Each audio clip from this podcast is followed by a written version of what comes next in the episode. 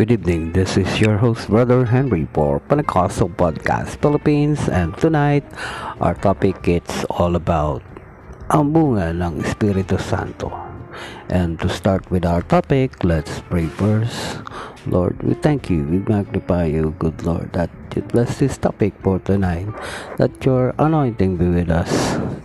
And we thank you, Lord, for this opportunity we ask you to touch our hearts, our mind, and our souls and our ears so that we clearly understand the word of what you're spoken with us. In the name of our Lord Jesus Christ, Amen. And to continue, ang bunga ba ng Espiritu Santo ang tunay na ebidensya na ikaw ay tumanggap ng Espiritu at hindi ang pagsasalita ng mga wika tandaan natin na ang bunga ng Espiritu ay nasa Espiritu Santo. May tinatawag na tinatawag nating personalidad kahit na hindi niya narinig ang salita ng Diyos at nagkakaroon ng relasyon sa Diyos. Ibig bang sabihin nito may Espiritu Santo na sila? Nagkaroon ng uh, sa mga gawa 19 verse 1 to 6 nakasumpong si Pedro ng mga alagad ni Juan Bautista. At uh, pansinin natin ang taon ni Pablo sa kanilang kung tinanggap ba nila ang Espiritu Santo na sila'y sumampalataya at hindi ang bunga ng Espiritu Santo ang hinahanap sa kanila. Ang pagsasalita ng iba't ibang wika ay inisyal na patunay na tinanggap ng tao ang Espiritu. At tapos nito ay nahayag ang bunga ng Espiritu Santo sa ating buhay.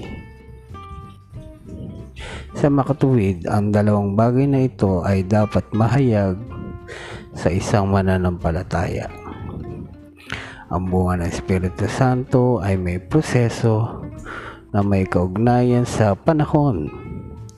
Bangamat nasa isang tao na ang lahat ng bunga na siya ay tumanggap ng Espiritu. Ang paulit-ulit na pangyayari sa ating buhay ang magiging dahilan upang Magmungan at mahayag halimbawa ng pagtitiis ay mahayag lamang kung mayroong pagsubok. Ang kagalakan kung may kalungkutan mangyayari. Kaya't mauna munang magsalita ng iba't ibang wika ang tumanggap ng Espiritu Santo at tapos nito ay dapat mahayag ang bunga ng Espiritu.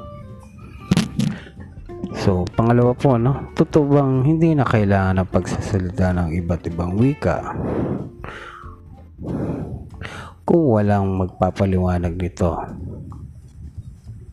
ang ganitong paglalagay ay base sa unang Korinto 14 verse 5 at 12. Ang talatang ito ay nagkaroon ng maling pagkaunawa sa intensyon ng pagkasulat ni Pablo. Una, si Pablo mismo ay nagsasalita ng wika. Unang Korinto 14 verse 18. Bakit niya pinatigil ang isang bagay na kanyang naranasan at nangyari sa kanya? Pangalawa, sinabi niya ang pagsasalita ng iba't ibang wika ay nakikipag-usap sa Diyos at pinatitibay niya ang kanyang sarili.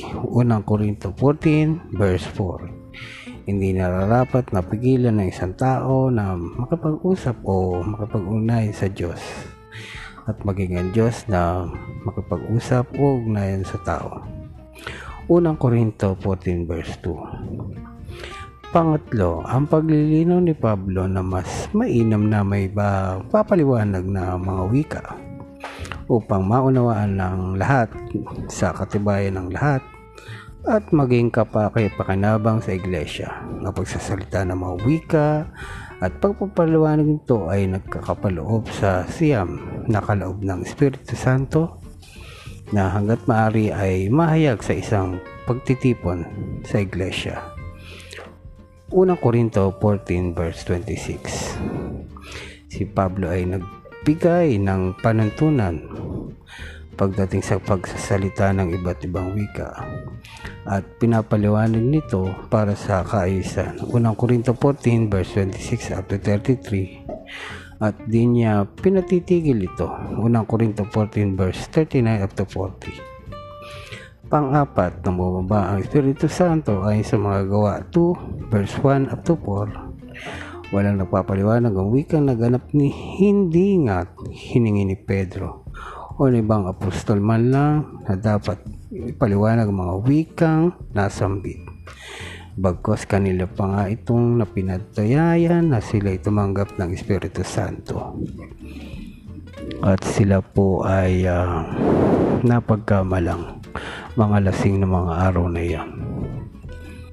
Pero dahil po sa umaga pa lang po, alas 9 ng umaga, ay uh, ito po ay uh, hindi o wala sa oras